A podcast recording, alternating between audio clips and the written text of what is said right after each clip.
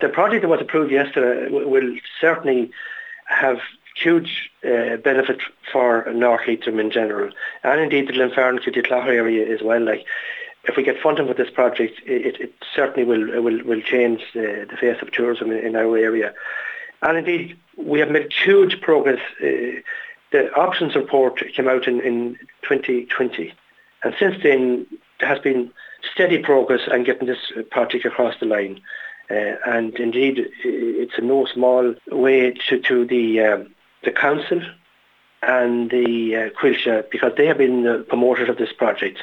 And indeed, the, the recreation forum in Leitrim have, have seen the, the huge possibilities down there uh, as well. I suppose uh, what we're doing here as well is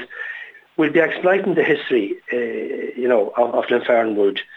to create jobs. And I think that if we could create a couple of jobs in the Kilty Glenfarne area to give the young people a, a, reason for staying around, I think this can happen with this project. Like,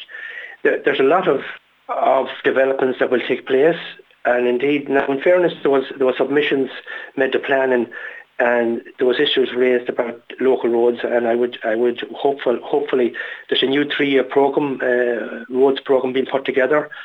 uh, that would be kicking in in, in um, by the end of this year, and hopefully that the issues of, of the local roads can be addressed because we will have more traffic down there, and, and, and, that issue has to be addressed. And I think that, that we can come up with a solution for that. But some of the some of the projects that that will uh, that will be developed down there is, is like a new river walk, links links to the there'll be a link to the Greenway, uh, the Sligo Enniskillen Greenway, uh, playground, viewing platform that where you'll be you'll be looking out over the wood onto the onto uh, Upper Lough MacNean, uh, toilet and changing rooms, office block, uh, boardwalk, and we know we have seen what the boardwalk has done for Drumshanbo, and indeed uh, there's a boardwalk there outside of uh, Belcoo Black Lion area, the Cuilcagh boardwalk, and, and you know the number of people that is taken into these areas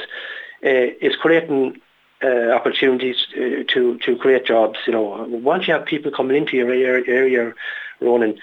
they they're going to spend some time, and there could be bed nights created out out of uh, this project as well. So it's looking good, and I'm delighted to be part part of this. And I have been looking for this for, for a good many years,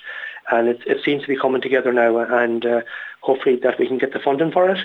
And uh, the feeling is that it, work could even start before the end of this year if, if the funding was approved.